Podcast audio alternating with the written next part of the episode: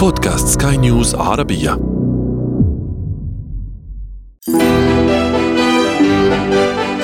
الحياة رواية. القائل بأن المهم ليس المكسب أو الخسارة كان في الغالب خاسرا. كما قالت يوما لاعبة التنس التشيكية مارتينا نافراتيلوفا. فالمنافسة والانتصار عصب الرياضة الاحترافية. ونحن نتحدث اليوم عن أعرق المنافسات الرياضية. الألعاب الأولمبية. The Olympics brings together the people of the world in harmony and friendship and peace to celebrate what is best about mankind. قصة رياضيتين بريطانيتين. كيت وزوي. دراجتان محترفتان.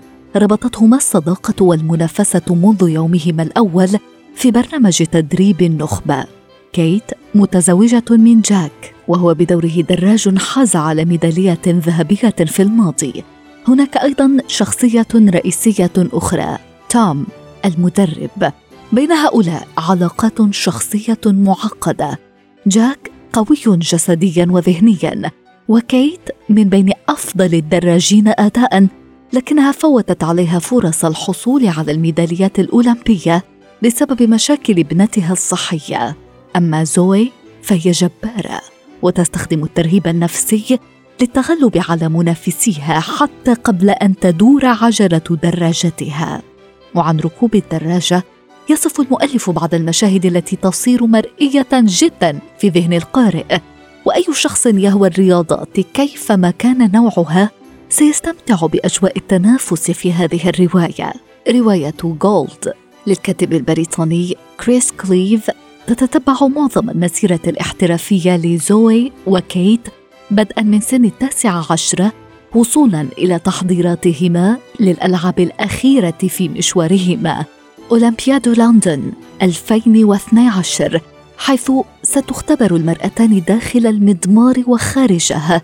وتدفعان إلى حدود مقدراتهما البدنية والعاطفية صحيح أن الرواية تتناول حياة الرياضيين وصرامة تدريباتهم ونظامهم الغذائي لكنها متعلقة أكثر بقيم إنسانية بمشاعر الصداقة والأبوة والكفاح والتضحية.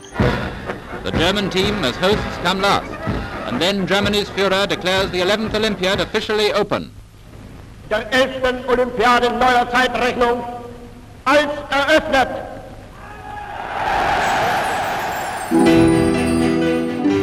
ورواياتنا التالية مستوحاة من قصص العديد من النساء الرياضيات اللائي شاركن في دورة الألعاب الأولمبية لعام 1936 وعندما نستحضر أولمبياد برلين فإن أول ما يتبادر إلى الذهن هو إنجاز العداء الأمريكي الأسود جيسي أوينز الذي فاز بأربع ميداليات ذهبية وأصبح أسطورة.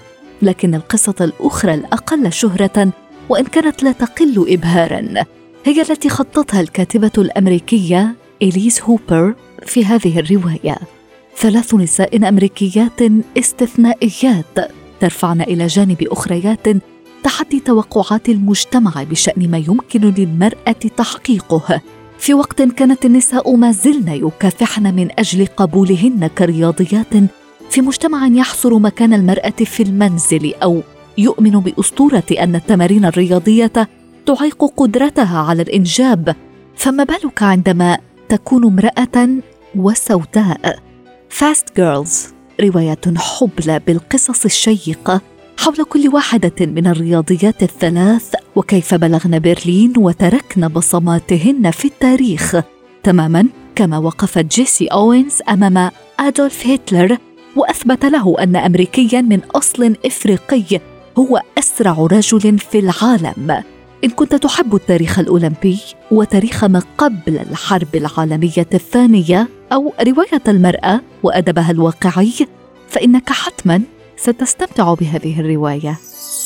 من سلسلة أستيريكس نتحدث عن أستيريكس في الألعاب الأولمبية. مغامرة أخرى ممتعة يخوضها أستيريكس وأوبيليكس في اليونان هذه المرة حيث يتحديان الرومان ويمثلان بلاد الجالة القديمة في ألعاب مدينة أولمبيا أستيريكس وأوبيليكس ليسا بمفردهما حضر معهما جميع رجال القرية. على اعتبار أن مشاهدة الألعاب في ذلك الوقت كان ممنوعا على النساء. لكن مشاركة أستيريكس وأوبيليكس أثارت حفيظة الرومان المصممين على الفوز بدورة الألعاب الأولمبية. ولإرضاء قيصر فإن الغاية تبرر الوسيلة. تمت كذلك مفاجأة غير سارة. تنتظر أصدقاءنا الجاليين إذ لن يكون بمقدورهم الاعتماد على القوة الخارقة التي يمنحها مشروب ساحر القرية فماذا قد يفعل أستيغيكس وأوبيليكس للخروج من هذا المأزق؟ الحياة رواية وفي ختام هذا العدد أشكر لكم وفاءكم وطيب إصغائكم مستمعينا الكرام. بإمكانكم تحميل هذا البودكاست عبر منصات أبل وجوجل وغيرها حيث بإمكانكم أيضا ترك آرائكم وتعليقاتكم ومقترحاتكم. كنت معكم أنا إيمان جبور. يتجدد لقاؤنا في العدد المقبل.